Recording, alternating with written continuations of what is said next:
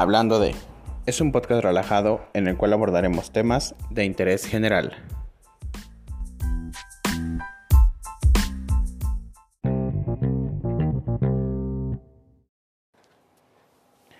Buenos días, tardes, noches o excelentes madrugadas, sea cual sea la hora que nos escuches. Bienvenido y gracias por acompañarnos. Soy Luis Torres, psicólogo clínico con más de 15 años de experiencia profesional, y el día de hoy estaremos hablando de obesidad y su relación con la ansiedad.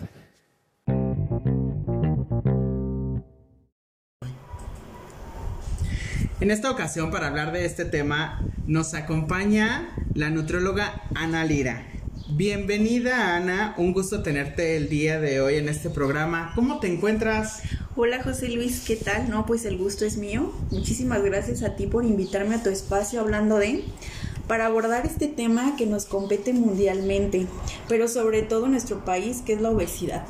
Un tema que en verdad ha sido eh, estado en incremento o en un auge de algunos años para acá que hemos visto y que tenemos desgraciadamente pues eh, uno de los primeros lugares. Exactamente. Qué, desgracia que ganemos en cosas que, que son negativas para la salud o para la sociedad en general, ¿no? Y vamos a entrar entonces de lleno con este tema que es el de la obesidad y su relación con la ansiedad, que creo que es algo que en consulta vamos a encontrar mucho, tanto cuando llegan contigo como cuando llegan conmigo, y ahí vamos a ver este, esta conexión. Pero para entrar bien, tenemos que entender qué es la obesidad. Anita, dinos qué es la, qué es la obesidad. Claro que sí, José Luis. Bueno, según la OMS, que es la Organización eh, Mundial de la Salud, la obesidad es una acumulación anormal o excesiva de grasa que, bueno, pues esta es perjudicial para nuestra salud. Es, en pocas o muchas palabras, es la obesidad. Ah, muy bien. Creo que esta definición queda bastante clara para las personas que a lo mejor tenían que no sabían que no, sabían una idea, errónea así o, o, damos por hecho simplemente la palabra Claro, es como, ay, tengo obesidad o padezco obesidad, pero no sabemos exactamente qué es la obesidad y tanta desinformación que hay, ¿no? Ahora con las redes sociales de el coach de vida y todo esto, pues realmente no sabemos qué es o si la padezco o no la padezco. Y lo decimos así con tanta, bueno, ¿qué será? Eh, con, tanta desmesura, en verdad. y lo decimos hasta por juego. Y creo que eh, caemos a veces en estos errores o se lo decimos a otra persona sin saber el, el por qué. Porque la obesidad no solamente tiene que ver con esta parte de la, del exceso que tenemos de grasa eh, de una forma a lo mejor negativa, como tú lo mencionaste, sino que puede ser de algún factor médico Mira, eh, son muchos factores los que causan la, la obesidad. Eh, más adelante vamos a hablar de eso. Pero bueno, este va más allá. Yo creo que la obesidad también tiene mucho que ver y el sobrepeso, la relación que tenemos con la comida. Y bueno, actualmente pues tenemos muchos casos, sobre todo ahora con el confinamiento y la pandemia, que se ha eh, disparado eh, los porcentajes de obesidad, sobre todo en nuestro país. Hablando, bueno, de, cifra, de cifras, perdón, mundiales, desde 1975, fíjate, uh. desde el 75 a la fecha, se ha triplicado el, el porcentaje de obesidad en todo el mundo. Triplicado. Triplicado. Jesucristo vencer. Del 2010, en el 2016 eh, se contabilizaron 650 millones de personas eh, con una edad de 18 años en adelante con obesidad y 41 millones de niños menores de 5 años con sobrepeso y obesidad en todo el mundo. Y bueno, pues según la encuesta nacional de salud y nutrición en salud, que es la salud, en el 2018, nos arroja que el 18% de adolescentes y niños en nuestro país padecen obesidad. Y bueno, pues la obesidad con el transcurso de la edad, el porcentaje se va haciendo mayor porque actualmente el mayor porcentaje se concentra en, una, en las edades de entre 30 y 59 años. El 35% eh, de hombres y el 46% de mujeres de esta edad de 30, y, de 30 a 59 años tiene obesidad en México. ¿A qué se deberá que este incremento con las, con las personas en esta edad que acabas de mencionar esté relacionado, Anita? Mira, siempre es, eh, eh, digo, no tengo que ir a consulta para que, para escucharlo, ¿no? De que, ah, ya pasé los 30 años y subí de peso. Obviamente cuando tenemos 15 años, pues no vamos a tener el mismo peso que cuando tenemos 20 o cuando tenemos 30 años, ¿no? Porque también existe la maduración, crecemos, eh, pues bueno, se concluyen como muchas cosas. Pero también tiene que ver, eh, más allá de la edad, los roles que jugamos. Este, en nuestra casa. Anteriormente, por ahí de, incluso en el 2000, principios antes del 2000, todavía en mis épocas. Todavía, eh, sí, ya estamos grandes, Anita, ni modo, ni modo. lo que es, ¿verdad?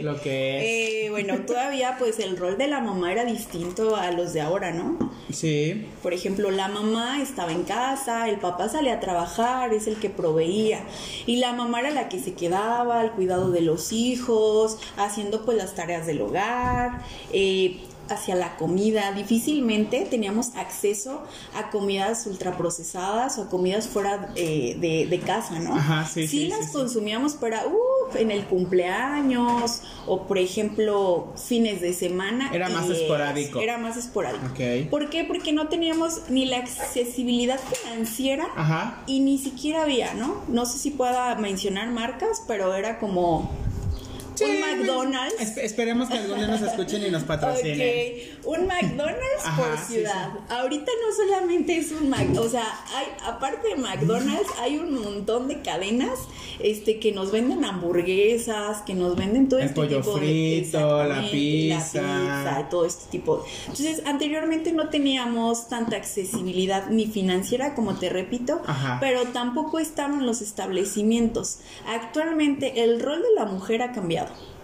Ya, ya, es, ya es más productiva, ya no es, ya no tiene esta parte de la educación tradicional donde, bueno, la, la mamá es para la crianza o, eh, y se queda haciendo las labores domésticas y el hombre pues es el proveedor, el que sale a trabajar y el que atenderlo, etcétera, Ahora etcétera. no, ahora somos eh, trabajadoras, somos emprendedoras, somos mamás, somos hijas tenemos múltiples actividades y esto pues a veces evita que tengamos una alimentación como anteriormente lo manejábamos. Sí, sí, ¿no? sí. Entonces creo que esto es un parteaguas para pues vamos en, en aumento en los casos de sobrepeso y obesidad.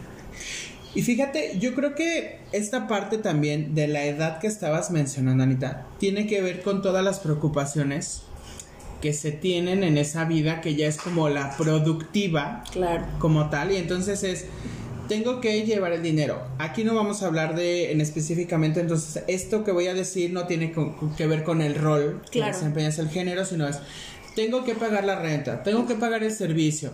Eso me genera a mí una preocupación. Claro. Y entonces, ¿en qué lo voy a liberar? Ay, el chocolatito.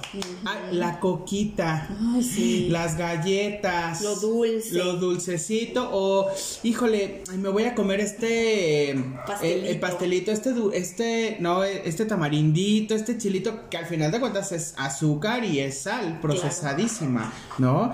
Entonces, aquí es donde vamos a ver que conforme vamos creciendo también la ansiedad va, entro- eh, va creciendo por estas, por estas preocupaciones, aunado a que si en la infancia fuimos unas personas o niños, perdón, más bien dicho, que la ansiedad por el- la parte social, es decir, ya sea en la escuela porque había este bullying, en casa porque el entorno el entorno familiar es muy estresante, pues me va a generar ansiedad y la forma de liberar es a través de la comida. Claro, y aparte desde pequeños nos enseñan a que, ah, como recompensa te voy a dar un postre. Si te acabas la comida, te voy a dar un postre. Exacto. Si te, si te terminas todas tus verduras, tienes derecho a un chocolate o vamos por unas papitas, ¿no? Toda esa desinformación que tenemos Sí, sí, sí. eh, y que le estamos generando a nuestros hijos, pues más adelante va a rebotar, José Luis. ¿Por qué? Porque vengo bien estresado del trabajo, me merezco una pizza y una cerveza, me la merezco, porque así me enseñaron desde casa. Y bueno, pues ese es el problema que ahorita me estoy enfrentando y no creo que yo creo que no solamente yo, todos los profesionales de la salud, llámese nutriólogos, psicólogos, médicos. Porque este, este problema de obesidad, entonces, es un problema multidisciplinario. Claro, así es. tenemos que estar ahí. La persona dice, bueno, yo voy con la nutrióloga. Claro. Este, o yo voy con el psicólogo, o voy con el médico, o pido las, eh, no sé, las pastillas milagrosas, o me tomo estos licuados, o, o, hago la dieta, yo, yo hago mi dieta, ¿no? O sea, entonces, creo que todo esto, al final de cuentas, está por separado cuando debería ser junto en el sentido de, y hago la aclaración, de los profesionistas.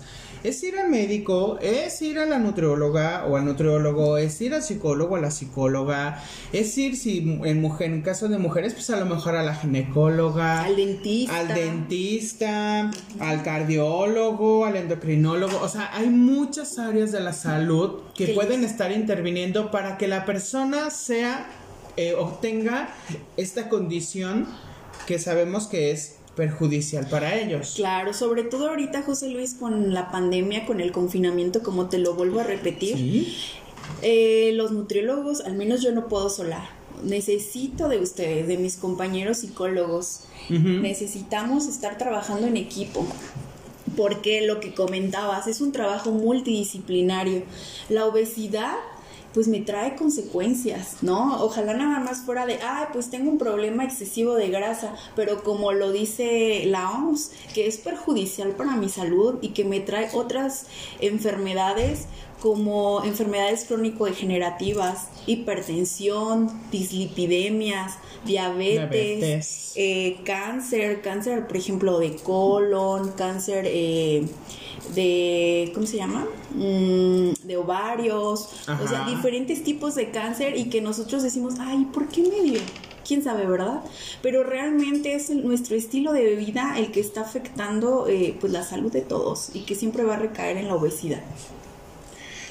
Completamente de acuerdo contigo, Ana, donde tenemos que manejar esta parte de, de lo multidisciplinario. Y quiero preguntarte algo que, que este que, que estuvimos este en el backstage de aquí conversando que es sobre y que es importante e interesante que lo hablemos. Claro, dime. El IMC, el índice de masa corporal, porque lo que tú me dijiste hace un momento creo que es cambiará muchas las percepciones que muchas personas que a lo mejor lo han leído en internet o así se han quedado, pero quiero que de tu propia voz como una profesional de la salud nos digas, número uno, qué es el, qué es el IMC, para qué funciona, cómo funciona, a ver, explícanos la Mira, el IMC es el índice de masa corporal que nos va a indicar cómo anteriormente este era como nuestra, nuestra Biblia, ¿no? Y en lo que nos basábamos los nutriólogos. Lo wow. Actualmente está un poco obsoleto. Estamos en eso, ¿no? Es sabemos que los estudios y todo va evolucionando. Actualmente, pues eso es ha sido una controversia el IMC. El IMC se ha utilizado para clasificar el estado nutricio del paciente y qué es es una relación del peso y la estatura Solamente es Es una relación. Ajá. En es en adultos. Por ejemplo, los adultos pues ya no crecemos, ¿no? Ya no modificamos nuestra estatura. Nomás para los lados, Anita. Yo sigo creciendo para los lados, en verdad, pero ahí voy, ahí la llevo. Entonces, si nuestro IMC no es el adecuado, ¿qué nos quedaría por modificar? El peso. El peso, sí. Exactamente. Una persona con un IMC de 25 a 29.9, José Luis, está clasificada como sobrepeso, que tiene sobrepeso ese, ese paciente. Ok. De 25, perdón, de, de 30 a 34.9 obesidad grado 1. De 35 a 39.9 obesidad grado 2 y 40 o más de 40 ya es obesidad 3 obesidad mórbida. Pero como te repito, esto ya queda obsoleto. Actualmente ya hay otros, em, otras medidas o, otras referencias para nosotros poder evaluar a nuestro paciente. Bien lo indica nuevamente la OMS, la obesidad es la cantidad de grasa ¿no? Entonces tenemos que basarnos en la grasa, tenemos que basarnos, por ejemplo, en la circunferencia de cintura, de cadera. Incluso yo les hago la recomendación a mis pacientes que se tomen fotografías, porque el peso, este, como te digo, el IMC está relacionado con el peso, porque la estatura pues ya no la vamos a modificar, pero el peso es relativo. Yo puedo tener, por ejemplo, a un chico de 80 kilos que mide 1,70 y que su porcentaje de grasa pues está fuera de los rangos normales, pues entonces a lo mejor va a tener sobrepeso.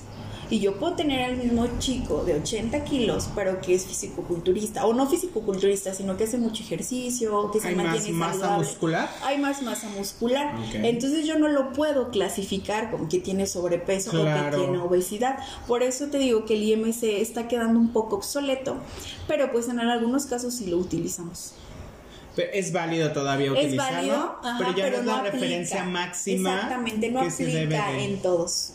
Ok, muy bien. También mencionaste algo de la dime si lo digo bien. Dime. Androplicometría. La, plicometría. Plicometría. ok. Ok, bueno, sí. Nosotros eh, obviamente no nos basamos nada más en peso y, ya, ¿no? También medimos, como te repito, circunferencia de cintura, muchas veces también se toma plicometría o antropometría, ajá, que son esa, esa era esa. que son los pliegues cutáneos, hay que certificarse, no son la verdad súper exactos, o también hay métodos como bimpedancia, ¿no? Que son como electrodos que te toman tu porcentaje de agua, grasa, es muy caro, ¿sí? Y la verdad tampoco es muy confiable. Por eso te digo que estamos como en eso, trabajando en eso, en que si el IMS sí, que si el IMS no. Sí te digo que no aplica en todos los pacientes, por eso es importante una, una valoración nutricional. El peso no te lo va a decir todo, va más allá. Entonces, hablamos de que existe entonces sí una comorbilidad entre la obesidad y la ansiedad. Claro que sí. Sí lo es. Sí, sí lo existe. Sí lo existe. Es una realidad que hemos vivido eh, personalmente, me refiero al aspecto profesional, tanto tú como yo, claro. que trabajamos eh, juntos y nos colaboramos donde pues hay, un, hay unas referencias de pacientes por, por las situaciones que, que hemos estado aquí mencionando, pacientes con mucha ansiedad que llegan de primera instancia contigo a la primera consulta o viceversa, que llegan conmigo a una consulta de ansiedad pero traen un sobrepeso, entonces o una obesidad, entonces hay que referirlos para generar, ¿no? Explícanos a grandes rasgos, Ana, ¿cómo es una primer consulta. ¿Cómo es las personas que nunca han ido al, al, nutriólogo? ¿Qué sería una primera consulta? Ok, bueno, te voy a hablar desde mi consulta de nutrición. ¿Sí? Yo primero que nada, eh, pues necesito saber un poco de ellos, conocerlos. Aplico una historia clínica para saber acerca, pues, de sus antecedentes heredofamiliares, cuál es el objetivo de su consulta. Antes que nada, ¿no? Porque típico que vamos al nutriólogo y lo primero que te dicen es, súbete a la báscula, te voy a medir la cintura, la cadera, quítate lo más que se pueda, te voy a medir y el paciente ya queda impactado, ¿no? Porque a veces no tiene idea de cuánto pesaba, porque nunca se había pesado o porque pasó mucho tiempo desde la última vez que se pesó y la verdad es que ya ni siquiera pone atención, está eh, enfocado en el peso. ¿no? En, ese número que marca. Es un número, no nos definimos por un número. Ni, ni, ni, por una etiqueta. Y aquí creo que esta, esta parte es bien importante porque muchos dicen, Quítale un kilo de zapatos. Quítale, porque vas al centro comercial, eh, eh, eh, al mall, y ves estas básculas que tienen como que parecen que te van a llevar al futuro y que por 10 pesos te dan, ¿no? Y te miden, bueno, la estatura y tu peso, ¿no? Este, entonces es como de, no, no, no, pero le tienes que quitar que un kilo que los zapatos, que un kilo a esto ¿Cuánta verdad o cuánta más bien, qué, qué, mito o realidad existe sobre esto? Sí, sí, fíjate que sí implica algo el hecho de los zapatos, el hecho hasta de la ropa que traes. Eh, yo, por ejemplo, obviamente para que se suban a la báscula no deben de traer zapatos, deben de quitarse pues todo lo que el celular, que las monedas, que la cartera, sobre todo los hombres, que los pantalones traen todo. Todo. Este, y siempre les pido que por lo regular luego me dicen, ay Ana, pero es que me vas a decir que, soy retrato, que siempre ando igual, pero de preferencia que siempre traigan la misma ropa, porque un pantalón de mezclilla se hace la diferencia en las mujeres que luego traen leggings, ¿no? Que casi no pesan o que traen un vestidito ahorita en época de calor. Sí, sí, sí. Sí hay una diferencia, digo, es gramos, incluso pudiera decirte un kilo. Claro, si ya son botas de seguridad, ahí, sí, de plano hace la diferencia. Porque yo he trabajado en la industria, entonces ahí sí. es como de, no, pues sí tienes que, quitártelo. Pero sí, sí hace la diferencia. La verdad es que. Y también es pesarse, si no, si no mal leí, a la misma hora. De preferencia, ¿por qué la hora? ¿Por qué influye? Venga, venga. Por la luna, porque la luna nos hace más delgados. Dímelo, Ana, para medir, para pesarme en las noches nada más. No, precisamente. Cuando te ah. levantas, ¿has desayunado algo? Este, no. Pues no, entonces traes por ahí ya no traes nada de comida, ¿no? Entonces, si te pesas en la mañana y a la semana te pesas en la tarde que acabas de comer o que ya tomaste suficientes líquidos, pues va a haber una diferencia de peso. Por eso, por eso los nutriólogos les piden como a una hora en específico, pero esto con la finalidad de las comidas que hacen. Puedes pesarte, a lo mejor acabas de comer y no hay ningún problema, pero la siguiente sesión que también hayas comido. ¿Para qué? Para que no haya, para que no diste la, el, número que nos da la base. Vayan al baño antes de que se pesen, porque pesa, pesa. Pues los líquidos sobre todo. Los sólidos no, dependiendo, porque si te echaste un pozolazo ahí en la noche del día antes, pues ahí, ahí los granitos andan pesando muchas, entonces vayan al baño y pésense. Es mi recomendación como no nutriólogo. Ay, Dios. ok, muy bien, Anita. Fíjate que creo que van quedando muy, muy claritos los puntos para las personas que a lo mejor desconocen este, lo que el valor, claro. creo yo, y lo he aprendido a lo largo de mi experiencia, que tiene un nutriólogo. ¿Qué tan importante es esta parte de, de la salud en el peso? Más allá de lo de la forma estética o por la belleza, es por salud. Exactamente. De hecho, em, lamentablemente el estigma que tiene la gente para con nosotros los nutriólogos pues es muy distinta a la que realmente es. ¿no? Em, por ejemplo, me ha tocado ver que no es que yo no quiera al nutriólogo, Ana, la verdad no quería venir contigo porque yo creía que me ibas a dar solo lechuga o cosas súper caras. Que me voy a morir de, que me voy a morir de hambre. Y digo, la verdad es que pues no todos trabajamos igual. Yo tengo más de siete años de experiencia en la consulta. Como te repito, he estado en la industria, por lo tanto, pues me ha tocado pura gente trabajadora, ¿no? Sí. Que pues difícilmente puede salir a, a comprar algo o que tiene que hacer como que la despensa y es como muy complicado mi objetivo como nutrióloga, yo creo que la de la mayoría de los nutriólogos, ahora que ya están las redes sociales, y la verdad es que me da mucho gusto porque en un inicio a mí me costó mucho trabajo encajar con, con la mayoría de mis colegas. Mi objetivo es que mis pacientes aprendan a comer. No es darles una lista y ten, mira, aquí está tu lista y tu machote de 1200 calorías, 1300. Va más allá, José Luis, lo que platicábamos, ¿no? Es algo multidisciplinario. Em, lo que me preguntabas, eh, de qué más vemos en primera consulta, yo necesito saber cuáles son sus hábitos reales de alimentación para partir de ahí y empezar con una educación en alimentación. Eso es lo que nos hace falta, yo creo, para poder erradicar este problema de la obesidad no es, eh, ya no vas a comer tortillas, no, ¿no? Este, va más allá, es también, pues, la cartera, cuidarla. Estamos en momentos muy difíciles. difíciles. De por sí ya es complicado pagar una consulta de nutrición para que todavía te den la lista de que el queso cottage, que De claro, salmón traído de Noruega. este, que no es malo, digo, no es que sea malo, pero es qué acceso tengo a esos alimentos. ¿Es real lo que voy a hacer? Y ahí es donde o fracasamos o no fracasamos. Y también entonces tiene que ver en lo voy o no lo voy a llevar a cabo. Porque de qué me sirvió que tú me cobraras un peso en la consulta, que no cobra un peso en la consulta, Anita, obviamente.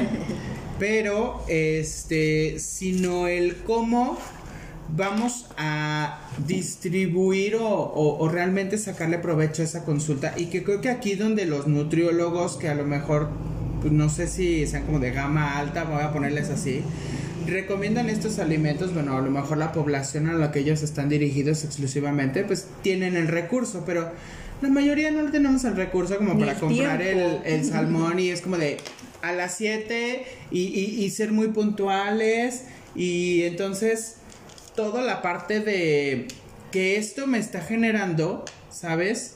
Me va a hacer engordar más porque entonces voy a estar ansioso de cómo voy a conseguir esto, de dónde voy a sacar el dinero, tengo que pagar esto y no voy a ver un beneficio en la parte de, ¿va? Claro. Entonces creo que el, el punto aquí es, si yo asisto a una consulta de nutrición, hay que ser conscientes de lo que puedo, de lo que está a mi alcance económicamente en mi ciudad o en mi región, Claro. porque entonces ni voy a seguir la dieta, me voy a poner más ansioso porque entonces ni estoy bajando y voy a echarle la culpa al profesionista cuando a lo mejor no porque todos los profesionistas en nutrición sean buenos o sean malos, sino es, ay, no me funcionó esto ni la otra parte, ¿sale? Pero bueno, creo que el punto aquí es, si vamos a hablar de, de cómo vamos a relacionar la ansiedad con esta, con esta parte de la, de la obesidad, Anita, eh, tomando en cuenta que la ansiedad es una preocupación excesiva, es un nerviosismo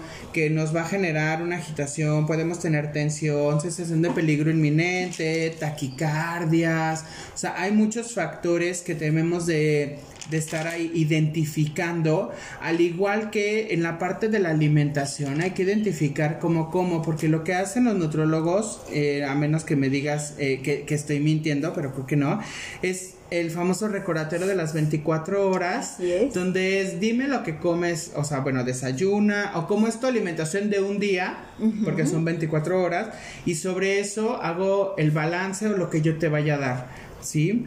Creo que entonces esta parte que tú haces y por lo cual los pacientes están contigo, te siguen, es porque eres una profesionista muy humana que se da cuenta de todos estos factores y que realmente te preocupas no solamente porque el paciente baje de peso, sino en una generalidad de, de tu paciente, decir, bueno, o sea, yo sé que estoy haciendo las cosas y está bajando, pero he detectado esta parte psicológica de mi paciente, entonces sé que requiere la referencia y el trabajo interdisciplinario o multidisciplinario que hemos estado, ¿sale?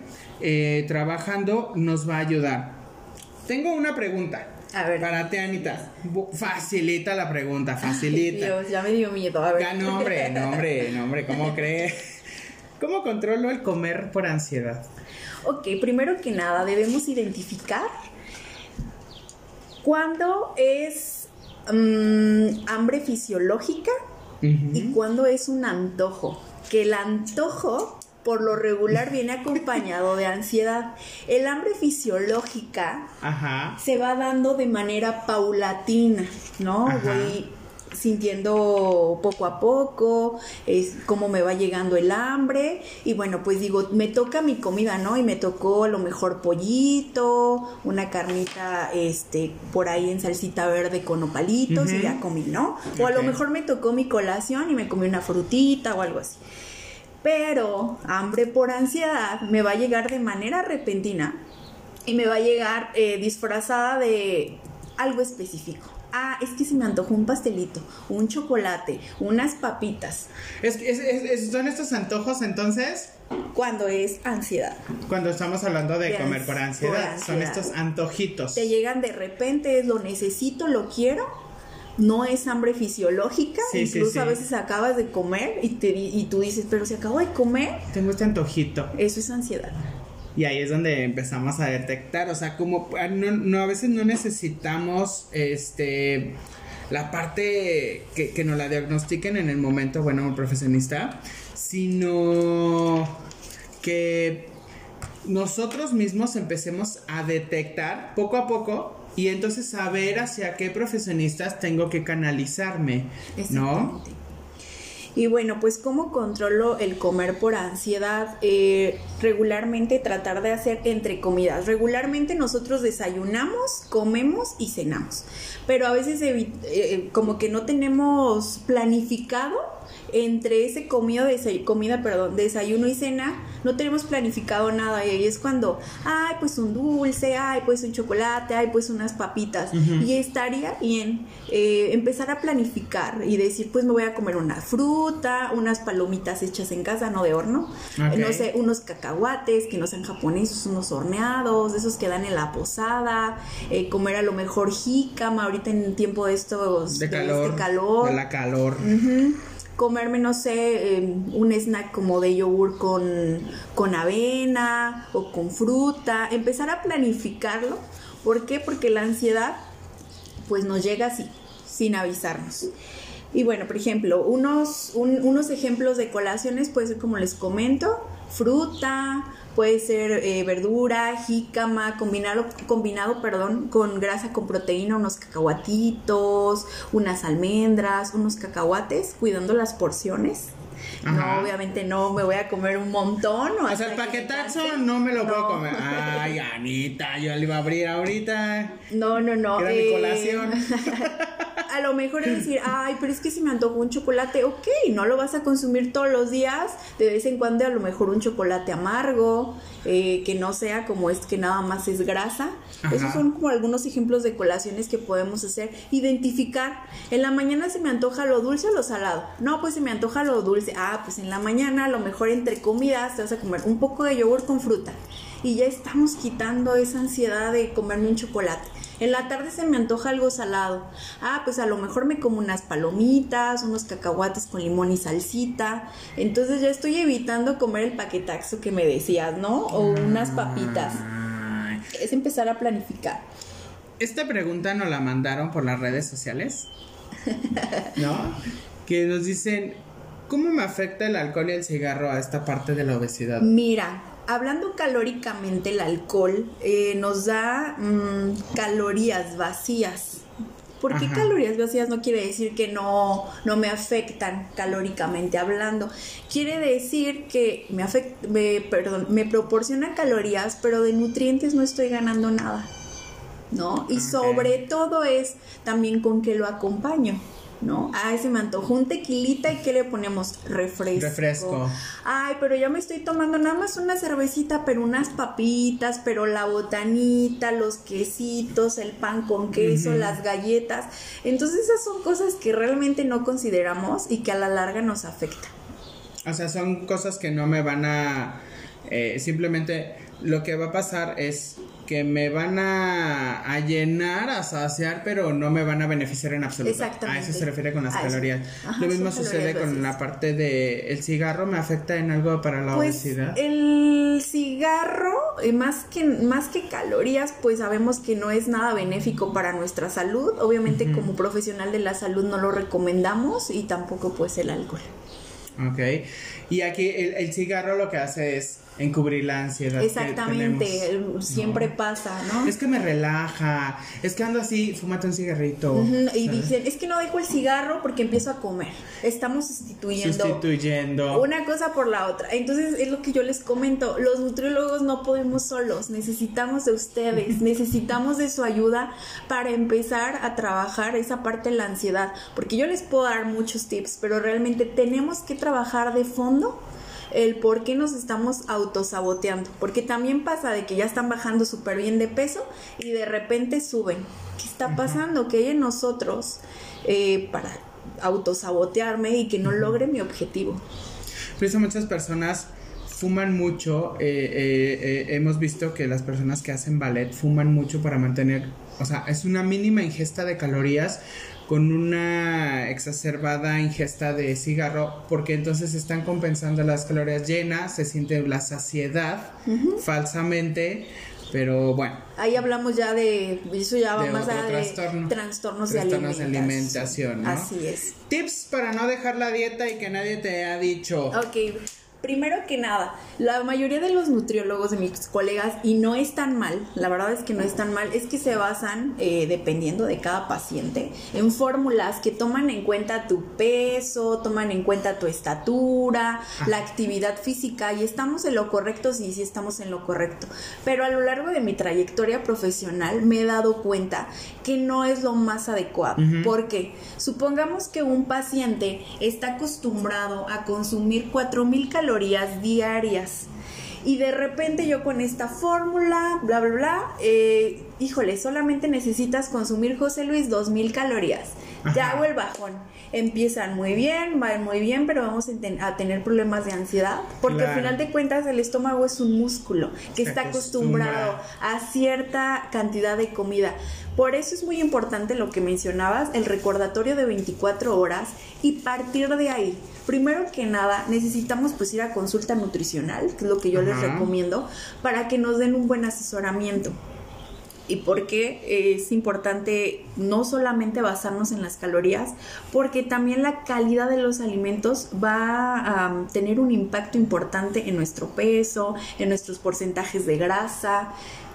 Y esta, y esta ansiedad nos va o, ha llevado a muchas personas, como bien lo mencionaste hace un momento que estábamos eh, platicando, a generar un trastorno también este, de una ansiedad generalizada, donde voy a estar, todas las etiquetas las voy a leer.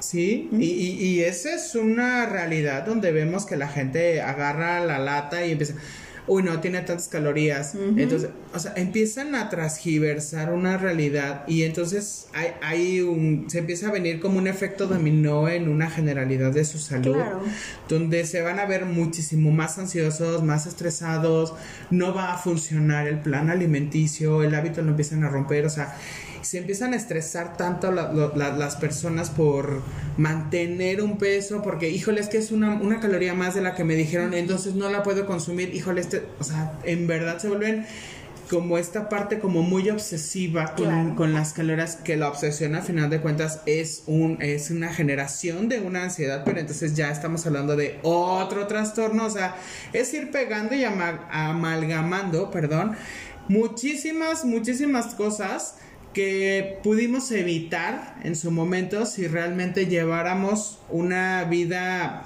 no fit como muchos que también están en otro extremo como de 24 o 6 en el gimnasio, o sea, tampoco es eso porque el, músculo se desgasta, hace daño, tantas proteínas, tantas estas fórmulas que pueden llegar a tomar. Claro, bien lo dicen, todo en exceso es malo, incluso el agua porque arrasa con nuestros, nuestros nutrientes ni mucho que queme al santo, ni, poco que, no lo alumbre. Yo creo que mm, algo clave para poder seguir un plan de nutrición, más allá de llevar un buen plan de nutrición y de alimentación, es empezar a tener una buena relación con la comida, que es donde nos falla. O quiero comer un montón y mal, o no quiero comer nada. A final de cuentas todo se reduce a que no tenemos una buena relación con ella. Ni siempre podemos estar comiendo, porque yo siempre, porque hablábamos, ¿no? El estilo de vida que ahora llevamos, o es como si ahorita los niños les, dijéramos, ya no puedes usar el internet. Están rodeados de eso. A final de cuentas, todas las personas ya estamos rodeadas de este tipo de alimentos, de esta alimentación ultra procesada Claro. Que a veces nos la venden como super fit y no es así, ¿no? Entonces, em, ya estamos rodeados de ellos, necesitamos llevar una buena alimentación, pero sobre todo tener muy en cuenta, José Luis, que nutrición es igual a salud y equilibrio. Y no solamente un equilibrio en tener un buen peso, en comer frutas y verduras, sino en nuestra mente y en nuestro cuerpo. Me, me, encantó esta parte eh, final que, que, mencionaste, donde estamos hablando de una salud, de un equilibrio, lo que estamos buscando, de es, ámate, quiérete Y la relación que tú vayas a tener con la comida también es entonces una relación que tienes con tu, con tu propio cuerpo y con el amor que te tienes. No está mal darnos estos pequeños breaks, vamos a ponerlo así, como de, ay, me voy a comer unos taquitos. Claro. Porque hay gente como muy exagerada, ¿verdad? Bárbara de Regil, que realmente cuando aventó eso de, ¿quién se come los 20 tacos y no sé qué? O sea, yo creo que ella ya está como en otro nivel, en verdad. Eh, yo no creo esa parte, sino es mantener un equilibrio. O sea, sí sé que consumí, pero sé que las voy a gastar, que eso es lo importante. O sea, ¿cuánto? Es como lo del dinero. O sea, el mexicano, desgraciadamente, es, gasta más de lo que gana.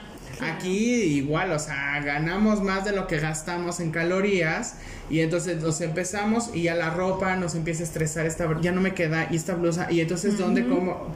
Hay muchísimas, hay muchísimas cuestiones. Claro, José Luis, mira, eh, la nutrición es un tema muy complejo, la verdad, este, es un, eh, la estudié porque es algo súper bonito, es muy interesante que nunca vas a terminar de, de conocer ni de estudiar, porque pues es área de la salud. Claro pero mis pacientes y en general quienes asisten a una consulta de nutrición, me gustaría transmitirles que es un proceso, que no es un proceso de kilos, no es un proceso de números, es un proceso de cómo, lo repito, llevar tu relación con los alimentos, de aprender, de saber, de explorar cosas nuevas, de cómo combinar tus alimentos, de cómo puedas hacer la despensa sin gastar tanto dinero ¿no? Empezar con esa creatividad de quiero comer esto y porque y no me lo voy a, negar, ¿no? Y si de vez en cuando es muy saludable también decir, hoy no quiero hacer ejercicio, no lo voy a hacer y voy a comerme hoy ese pastel y me lo voy a comer, como les digo a mis pacientes. Una persona que es saludable el día que se come una rebanada de pastel, es, no, no, va, no va a tener obesidad al día siguiente. Como una persona que toda su vida ha padecido obesidad, el día que se come una ensalada, no va a ser saludable por el día que se come ensalada. Entonces lo mismo es con nuestra alimentación. Muy bien, perfecto Anita.